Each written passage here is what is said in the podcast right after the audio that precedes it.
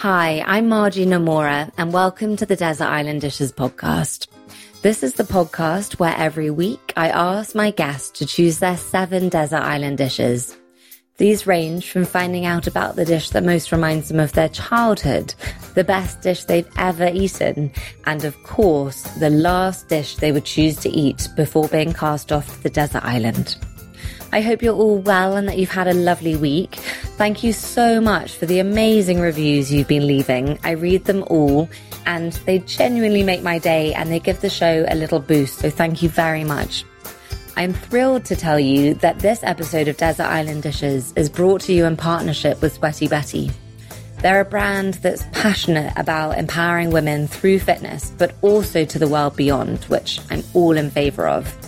They make the best leggings in the business, in my humble opinion. The power leggings are a revelation, and obviously they're great for working out in, but they're also great for pottering about in, general walking around in, and they're just seriously comfy. I love the work that Sweaty Betty do with lots of different charities from Fallen Angels Dance Theatre to Body Positivity Movement and also the anti-bullying charity Ditch the Label.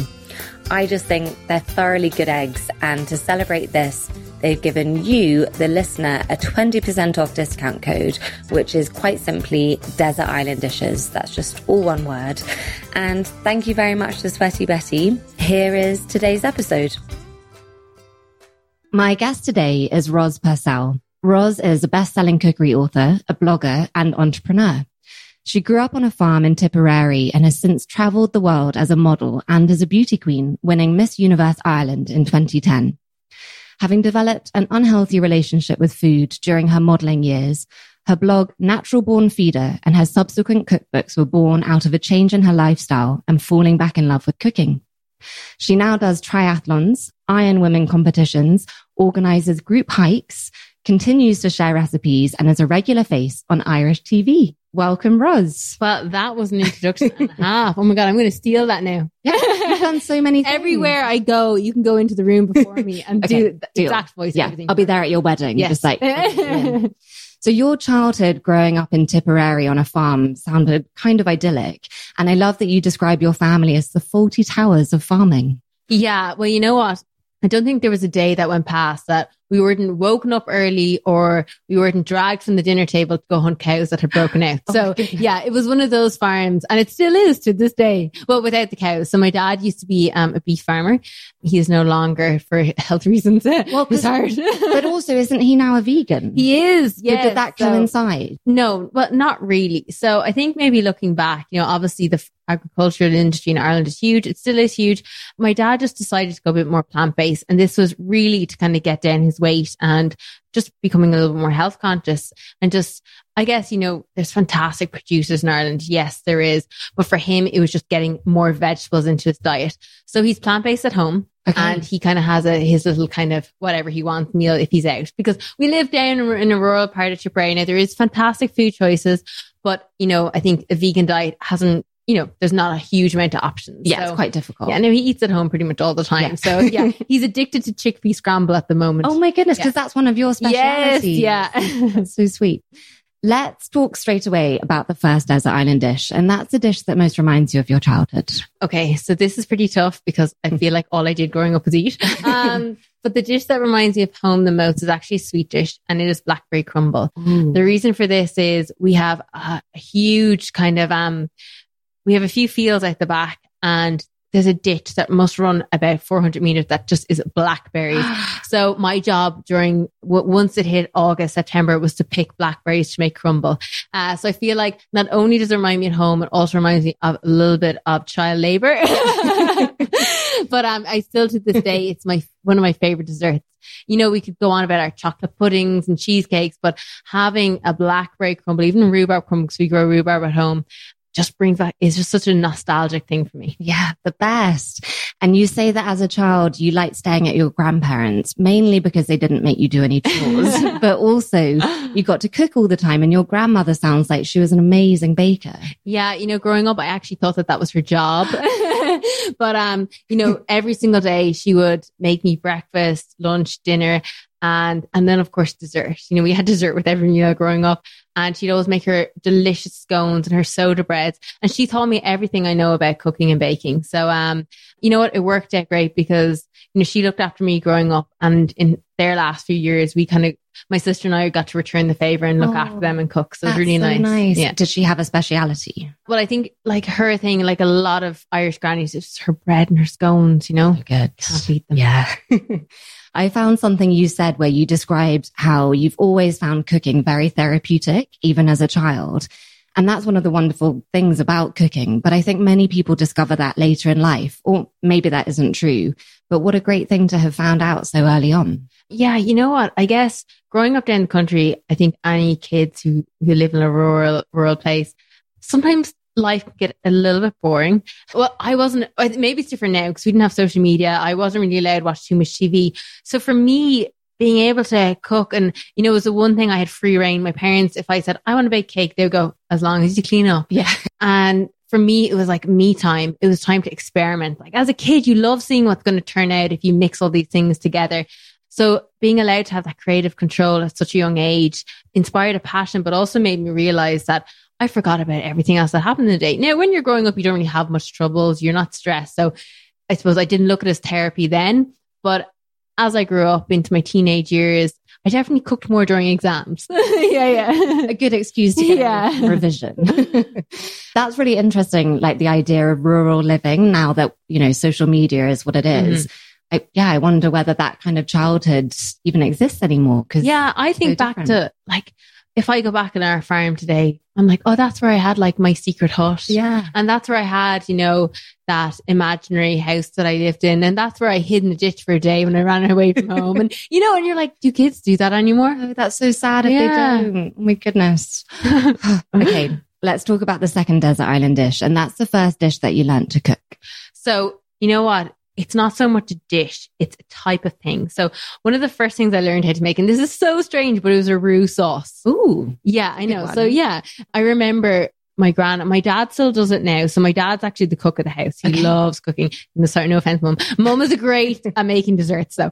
Uh, cauliflower with parsley white sauce was kind of always on our dinner table. And I loved it. It was the only way you could get me to eat vegetables as a kid. So, um, I always wanted to know how to make the white sauce. So a roux base was obviously how you're going to create it and also goes into pastries and different things like that. So I think I became like the roux connoisseur in the house and I was always the first one to get up and make it. Um, so it's my speciality. The roux connoisseur. Yeah.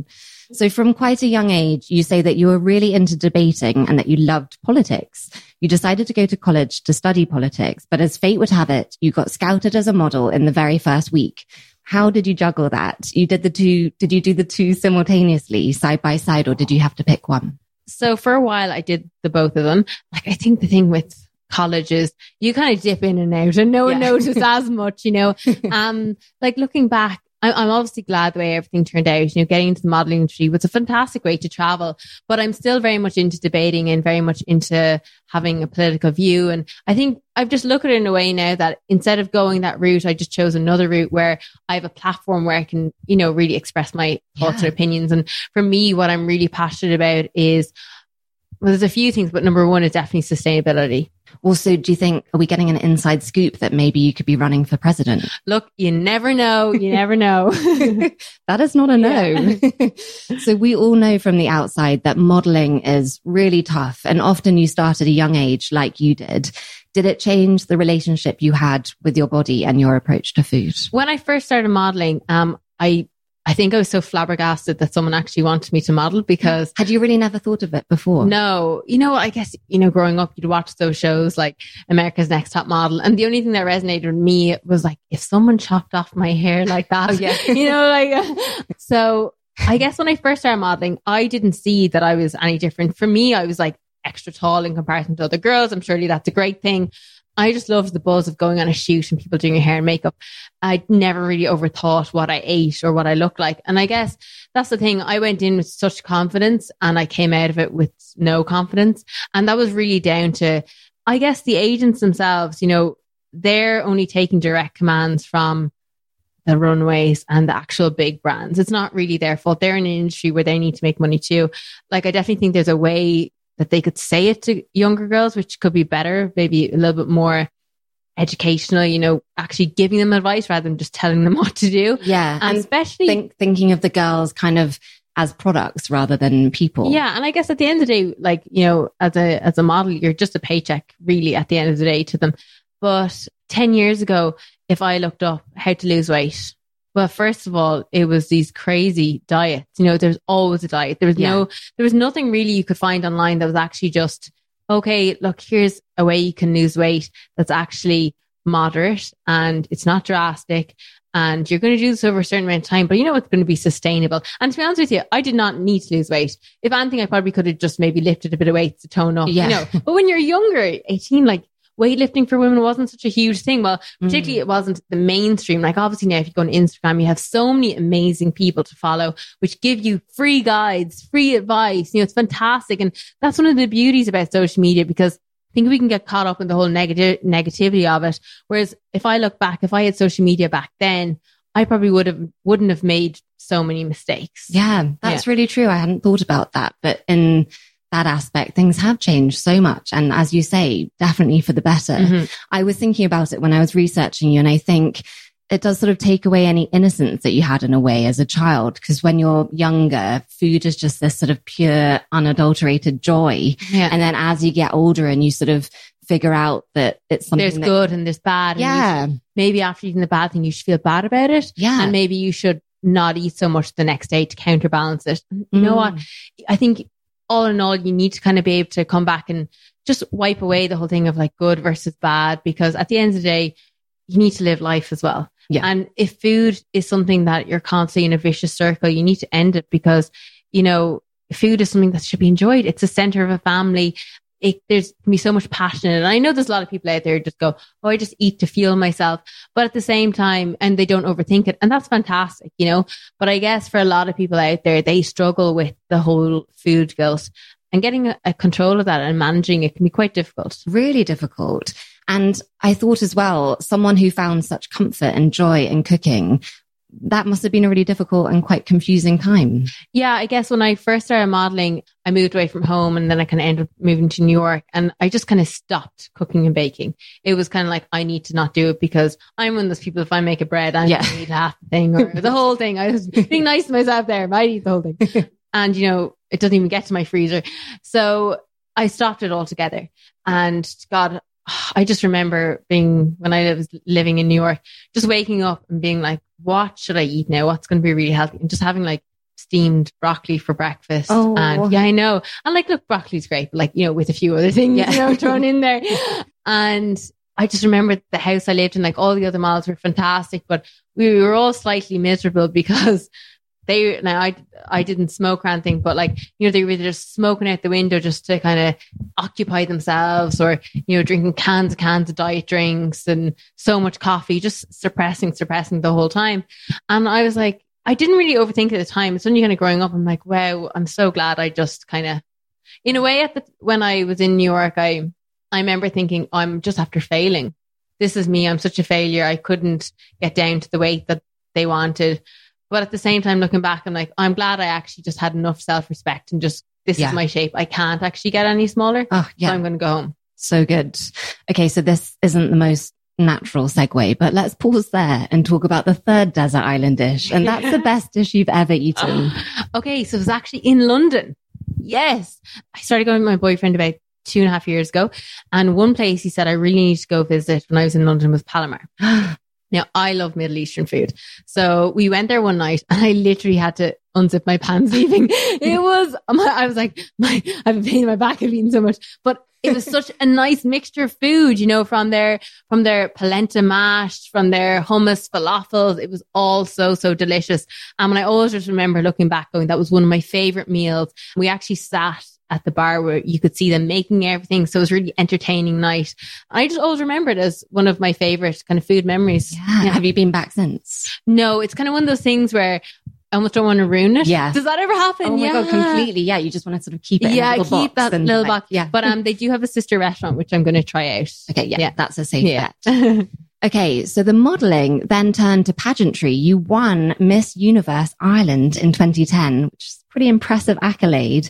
And that meant that you went to America to represent Ireland in the world contest. You were still really young at that point. What was that all like? Because it must have been a bit of a whirlwind. I guess entering Miss Universe Ireland, that was kind of at the start of modeling. So I still had this like crazy confidence, you know, and I was uh, still a little bit in, I was in college. I like say a little bit because like yeah. half and half. so when I entered Miss Universe, I think I entered on the last day. I remember emailing them like, Hey, can you let me in? Like I'm after missing registration, but sure, like someone said I should do it. So I'm going to go for it. Uh, I was at a shoot and a photographer was like, you should enter it 100%. I went to the heat. Um, I ended up winning that segment. So I represented a small nightclub in Dublin, Ooh. which I'd never been to before until that night. And, um, and then I ended up going on to Miss Universe Ireland and I actually didn't win the first year. Okay. The first year I came second, but I was only 18 and they were like, you should really try again next year with a bit more of year experience underneath you and, you know, maybe learn how to do your hair and makeup. So, you know, I was like, whoa, I was like, I, I wish I had photos to show you right now. I wish you guys could visualize this, but just imagine an orange yeah, that was me. Okay. I wasn't great at fake tan. So I went back the next year and I ended up winning and I headed off, uh, I headed off to Las Vegas. That's where the competition was on for four weeks. So imagine four weeks in Vegas. That was enough of a shock. Um, and actually prior to Vegas, I ended up going, I got an opportunity to go train, pageant train okay. with two pageant coaches. So oh it was goodness. honestly like Miss Congeniality yeah. because, you know, growing up, you're like, do like growing up to Bray, like do pageants even like when I think of pageants, I think of like Texan, Texas pageants. Yeah. And that's very much what it's like. yeah. So is, that is my only point of reference is Miss Congeniality. Yes. Is it like that? It was 100% like that. I, obviously without the whole drama of like, yeah, I know killer all that. Yeah. yeah. um, but, uh, yeah, like I remember training in Colombia and my pageant coaches who were so much fun used to make me wear heels everywhere. Everywhere. So now you're amazing. Oh my God. Yeah, well, now I guess I'm, you know, I don't have to wear heels. I'm really into like squatting and deadlifting. Yeah. So I'm all about, you know, my flexibility, ankle mobility. So, but I remember them used to make me do flights and flights of stairs in heels and then come down because they were like, you're going to have to walk downstairs in heels. Oh, well. yeah. Coming yeah, down is yeah. way hard. So, um, you know, it was, it was such funny. I look back in that time and I'm like, it feels like another life. Like it feels like that wasn't even me, but looking back, it's so funny. And when people even see photos of me back in the pageant day, they're like, that is not you. And I'm like, it is. you are so different now. and do you have to have a special talent? Is that one of the sections? No. So Miss Universe is, it was at, at that time was owned by Trump and CNN. So I don't think talent was required. It wasn't a required thing now. Um, but if I had to do talent, I would have baked everyone a cake. oh my sauce. Yeah. That would have been, yeah. your roux would have definitely yeah. won. Yeah. That's so interesting, isn't it? And maybe not that surprising that it was owned by Donald Trump. Yeah. But at that time, he was just a billionaire property magnate and famous mm. for being the host of The Apprentice. Yes. Did you meet so, him? Oh yeah, um, loads of times. So when we were in Miss Universe, we met him. I think it was like the last week, kind of in the lead up to the competition. And I remember he stopped and was like, Ireland? You're from Ireland? Oh. yeah. And I was like, yeah. And he was like, oh, you've got great, go- great golf course courses. And I was oh, like, yeah, yeah we do. I was like, I've never played golf. Yeah, we do. um, so, and then actually he got me signed to Trump models. Oh, right. So I got signed by Trump models after the competition. I didn't win. I came seventh, but they signed me and I moved straight to New York. Okay. Um, so I've been in his office. I've had the chats and this is obviously all before he ran for president and we all realized that, you know, he's probably not someone you want to hang around. Yeah. And that was an, in a more innocent time. Yeah. Little did we know yeah. what was in store. All we knew was The Apprentice. yeah. yeah. How crazy is that? Yeah. Okay. Let's talk about the fourth desert island dish. And that's your favorite sandwich. Ooh, this is hard because I feel like I lost seven years of sandwich eating from modeling. So, um, made up for it. Since. Oh, definitely. Um, you know what? It's hard, but I think it would have to be a fish butty. Ooh, yeah. that's a great one. Yeah. So I feel like I would have that now. Like, you know, as a real comfort food. Yeah. And anyone who's been to Ireland, like we do great fish and chips. Okay. So Fantastic. talk me through your perfect butty. So you have to get batch bread. Yeah. Yeah. So none, none of that fancy stuff like sourdough or anything. No. Just some batch bread. Yeah. White sliced. Yes. White yeah. sliced. A little bit toasted. Okay. I like it crunchy. I like the, I like the, the toast crunchy. I don't really like it too soft. I personally don't like really processed fish fingers. But if you can get really nice, that we have some pa- fantastic brands in Ireland that do really delicious ones that are kind of a little bit more, you know, they're natural, a bit more natural. Yeah. So I get those with kind of some mushy peas, might throw actually a few potato chips in there. And I'd obviously mix, I'm, I'm like, obviously Yeah. a little bit of ketchup and mayo to make Oh, yeah. mayo sauce. Obviously. Yeah. Yeah, delicious. That sounds really go. good. Yeah. So far from the glamour and glitz of the modeling world that we see in glossy magazines, you did have a tough time with it, both in New York and then in South Africa.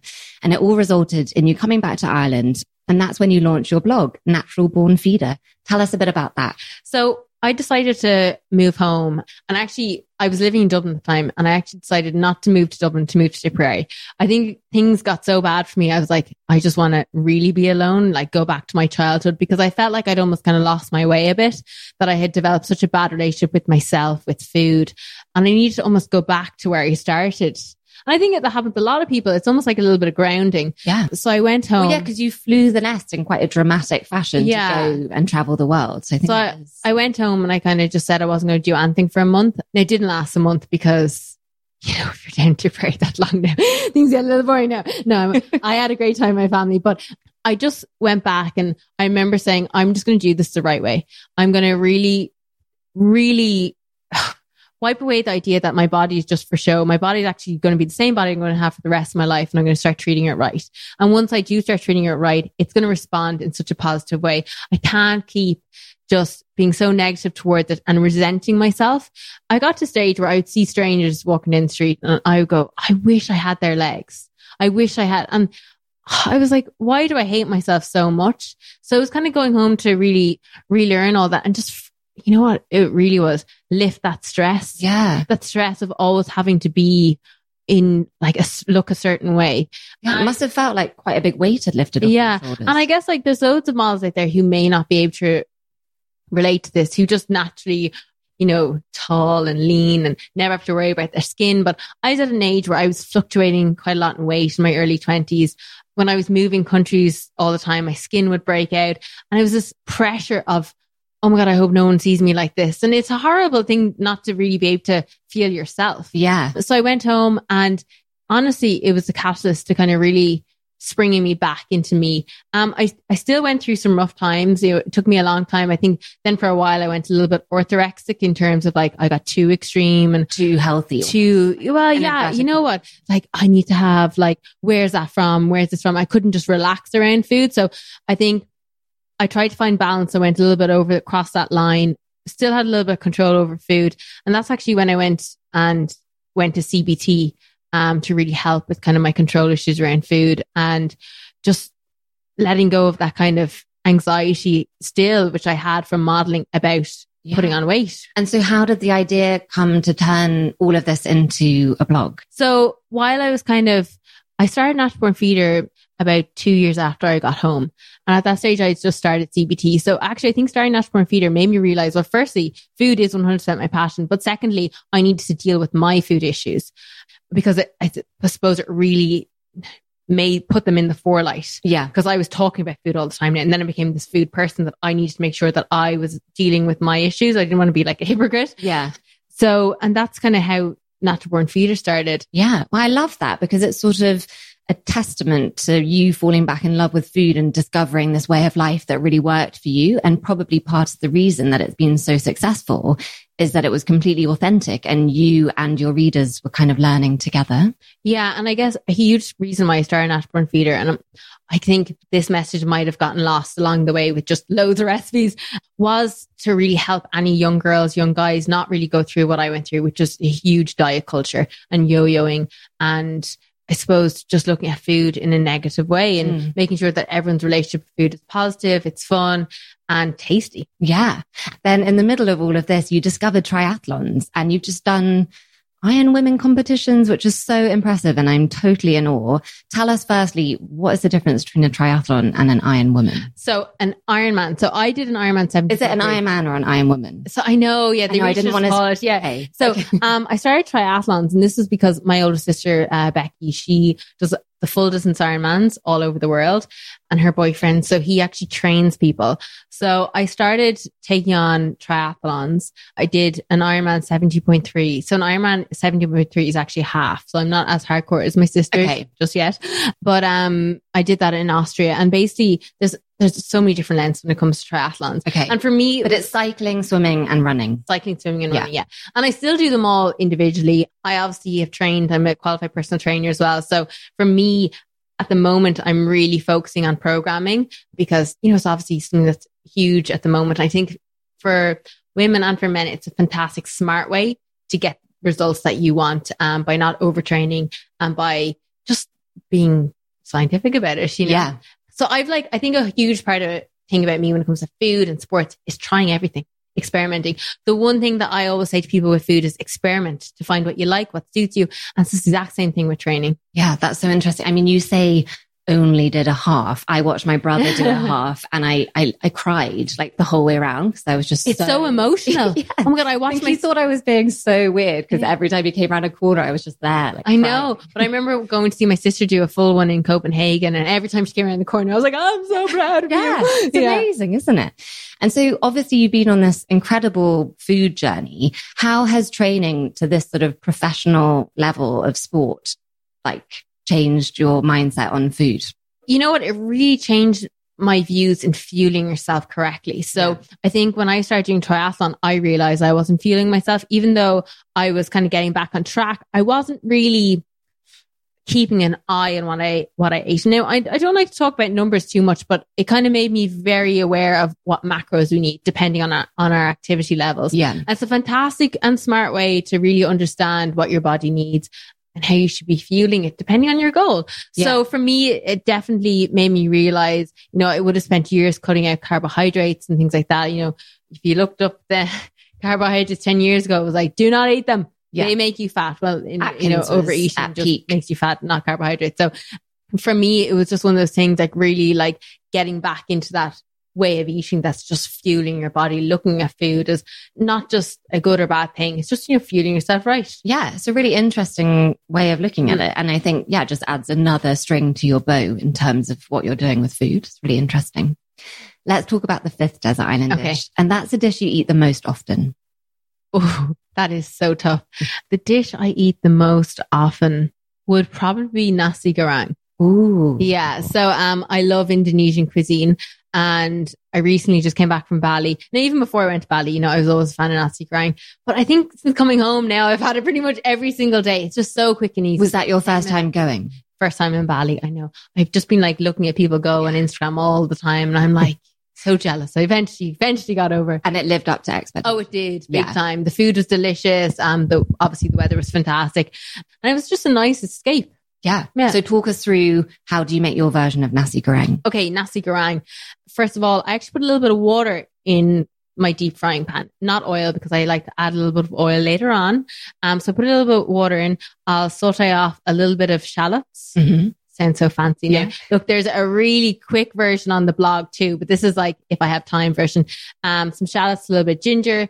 I'll put in some sambal oelek, which is basically just chili paste. I actually put in curry paste into mine as well, just a tablespoon, just to, now this is serving for two people, just because then it gets like so many other flavors into it in a really quick and easy way. I'll kind of let them brown off a little bit. Then I'll throw in some shredded cabbage, some shredded carrots, let them wilt down, add in my rice, put a little bit of tamari over it again and some tofu. Yum. Yeah. And, I, and then I'll fry an egg to pop on the top. Yeah, that Yeah. sounds really I'm Yeah. not surprised you've had that every day. It Oh, it's so good and so quick and easy. Now, amongst all of the very cool things that you've done in your career so far, there is one particular thing that I've been dying to ask you about.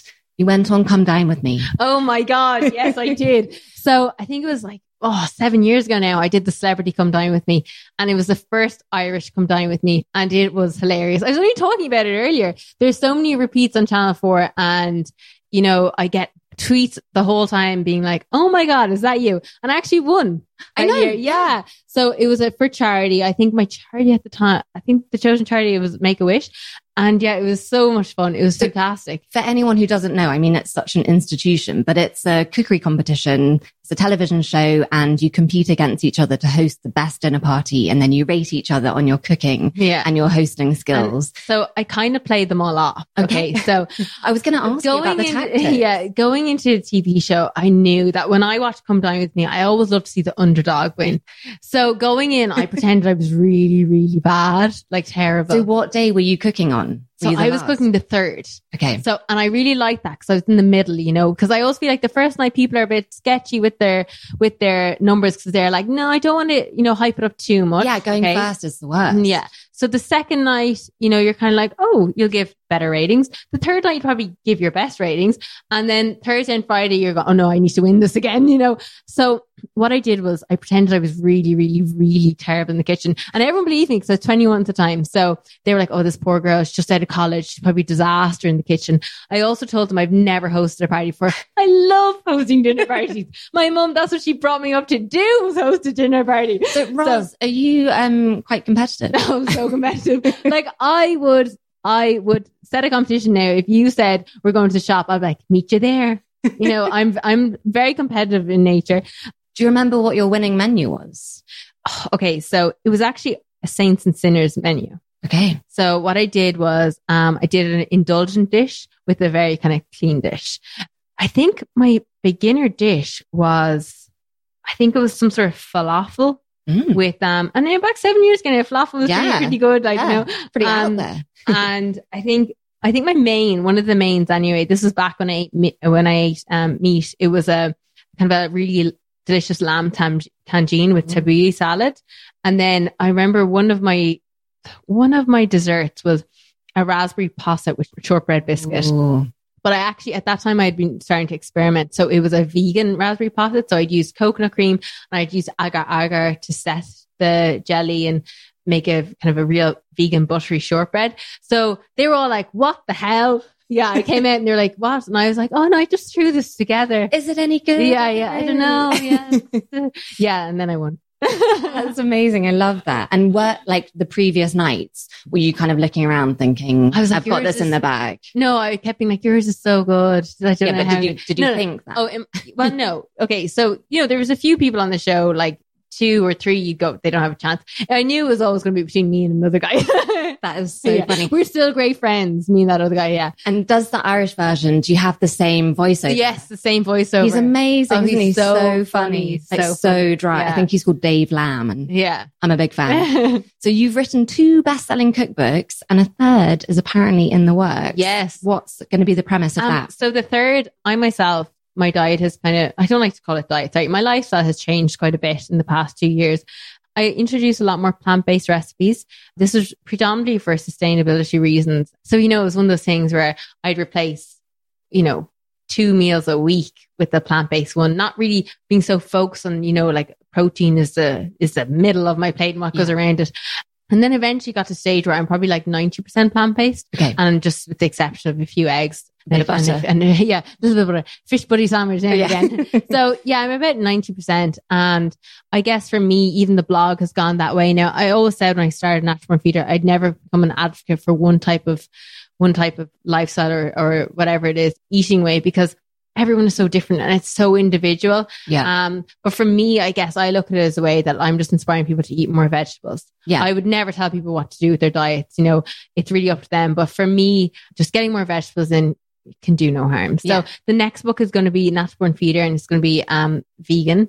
So it's going to be from breakfast, lunch, dinner, all sorts of recipes, but just keeping kind of the ethos of making food easy. Yeah. And not, I like that you're not dictating to other people what they should eat, but then it makes sense that your blog and your recipes reflect the way that you do personally eat. Exactly. And I guess like the one thing, this book isn't just going to be for vegans or plant based eaters. It's for meat eaters. It's for everyone who just wants to try a new recipe. Yeah.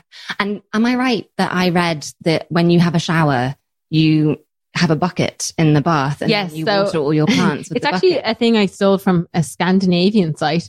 They, a lot of people do this, that they'll have like a water bucket in their shower to collect um, a good idea. excess water for, you know, watering your plants or Yeah. different things around. Does it matter if the water's soapy? So, the, so what I tend to do is I'll put the bucket down, you know, before you start washing your hair and stuff, that like, that minute you have where you're like, oh, what am I doing? Oh, I'm in the shower. Yeah. yeah. a shock. to yeah, yeah, yeah. Okay. I think that, And you'd fill up a bucket pretty quickly. It's it's kind of shocking when you see it. Yeah. yeah, yeah, I feel like that's a good tip. I'm going to Mhm. start doing that. We're on to the sixth desert island dish, and that's your go-to dinner party dish. Ooh, go to dinner party dish is my aubergine tangine. So it went from a lamb tangine to an aubergine tangine. But you know what? It's just so easy. You can do it in the slow cooker or you can do it on the hob and it takes about you know, 45 minutes. Okay. Um, and of course, the great thing about veggies is it's so cheap to make. Yeah. So, You know- you don't need to advertise that to your dinner party guests, but Yeah, I know. Yeah, no, you don't. And it's very impressive because people are like, oh, this is such a fancy like tangine. It tastes Yeah. delicious. and they know Um, you spent, you know, a a long time, time, doing it. Yeah. And I guess the hardest part is it is just dicing up the aubergine. And then Yeah. it's just plain sailing. Yeah. Yeah. and if you've got a sharp knife, that's not Oh, yeah, no. Do you serve a pudding? Oh yeah, I'm massive. I'm massive into dessert. And you know what? I have, I never make the same dessert twice for friends calling over because I always just love trying new things. Like the biggest hit lately, and I think it's probably the one I'll make a few times over is I've made a delicious new vegan carrot cake. Ooh. Um, and with like a cashew uh, mascarpone. So it's really, really good. And my boyfriend was like, don't make that again because he ate like the half of the cake. I was like, came back in, I was like, it's gone. He was like, I hate all. and you know, he's one of those people that, you know, he loves to go to the gym and stuff. And he's like, Roz, I just don't know how, like all this nice stuff in the fridge, I'm going to have to eat it. Yeah. You know? He's like me, you know, when it's there, you just, Yeah. shame. Me and my husband are exactly the same, but sometimes I'll be making something for a cooking job and I'll come back and it's been eaten and my Oh. husband's eaten I, it there's- I have so job. many sticky notes that say do not touch. Yeah, I think I'm going to So need many. to invest in Yeah. sticky notes. So we have a cookbook corner on Desert Island Dishes and I want to know what's your most treasured cookbook? It is Ottolenghi Jerusalem. Ooh, Yes. a classic. Um, it was, it's one of my favorite books. I always go back to it. I think actually, you know, when I was a meat eater, you know, his lamb shawarma and just things like that, you just can't beat. He has so much detail in his recipes and he has so many veggie dishes. Like, so I still use the book. He has fantastic vegetable and rice dishes. I'm always going back to, and every time I come over to London, I always try to go to one of his restaurants. He's a huge inspiration to me. Um, I think in the whole cooking kind of world, like, Yeah. you know, when he started bringing out his books, all of a sudden every small cafe was doing these, you know, falafels and courgette burgers and Yeah. stuff like that. So, you know, I think he just had a huge influence over everyone and for good reason. He really, all his, all of his recipes work out 100%. Yeah. He's meticulous. yeah. Oh, yeah, you're so right. It was a complete game changer. Mhm. I like, yeah, the sort of day his book came out, I was getting requests for private catering being like, we just want Ottolenghi style salads. it's just like the most used phrase ever. We're on to the seventh and final desert island dish. And that's the last dish you would choose to eat before being cast off to the desert island. So I definitely think the last dish I would have before being cast off would have to be something that would be nostalgic again. And now look, I'm Irish, so of course there's potatoes in there. Um, and I would, I think it would just have to be like growing up. Our family mashed potato is served with every meal. So I think delicious kind of buttery mashed potato. And my second favorite food is curry. So it would be served with the curry. Because I know a lot of people like curry and rice, but no mashed potato. There are no rules. Sauce, you know, yeah. So I think it would obviously be a really delicious uh, vegetable coconut creamy curry. Yeah. With Yeah. loads of mashed potato. Loads of buttery mashed Yeah. potato. Okay. Yeah. So vegan, but then the mashed I'm getting so hungry. Like my mouth is watering right now. too. Yeah. And then dessert. It would be something in the lines of, you know, kind of nostalgic again, either a crumble or a tart with loads of custard. That sounds amazing. I will be joining you. Yeah. Roz Purcell, those were your desert island dishes. Thank you so much. Thanks for having me. So there we have it. Another delicious day of desert island dishes. Don't forget you can find me on Instagram at Margie Nomura. You can also sign up to the newsletter at desertislanddishes.co where you'll also find lots of lovely recipes and various bits and bobs to read. Don't forget to leave that five star review on iTunes if you haven't already. And other than that, I think that's it. So I will see you next week. Thanks so much for listening. Bye.